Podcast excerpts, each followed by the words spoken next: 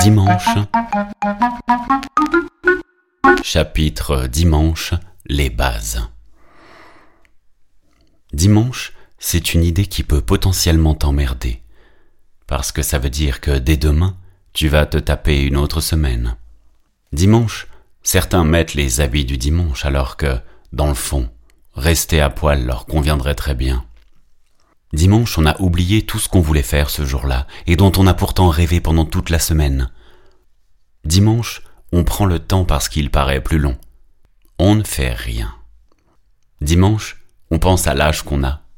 Dimanche, on pense parfois aux morts et parfois même à sa propre mort. Dimanche, on prend l'air mais on étouffe quand même. On essaye de faire comme si de rien n'était. Dimanche, on se dit que dans le courrier de demain, il y aura forcément un truc à payer. Dimanche, on regarde la météo et on voit ce qu'on fait. Dimanche, on commence un livre après manger, puis on s'endort. Alors on le reprend le dimanche suivant parce qu'on ne se souvient plus de rien. Dimanche, une bagnole en panne, ça peut foutre une journée en l'air. Dimanche, la sieste, c'est très excitant. Dimanche, des quantités d'objets et autres trucs inutiles s'achètent et se vendent dans les brocantes. Dimanche, on aimerait aller au cinéma, ou voir une expo, un salon, mais la flemme l'emporte. Oh, on ira la semaine prochaine.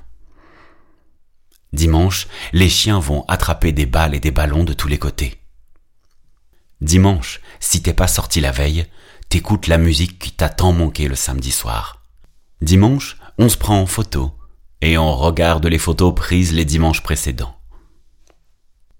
Dimanche, on ne sait pas pourquoi, mais on monte le son des télés encore plus fort. À dimanche prochain.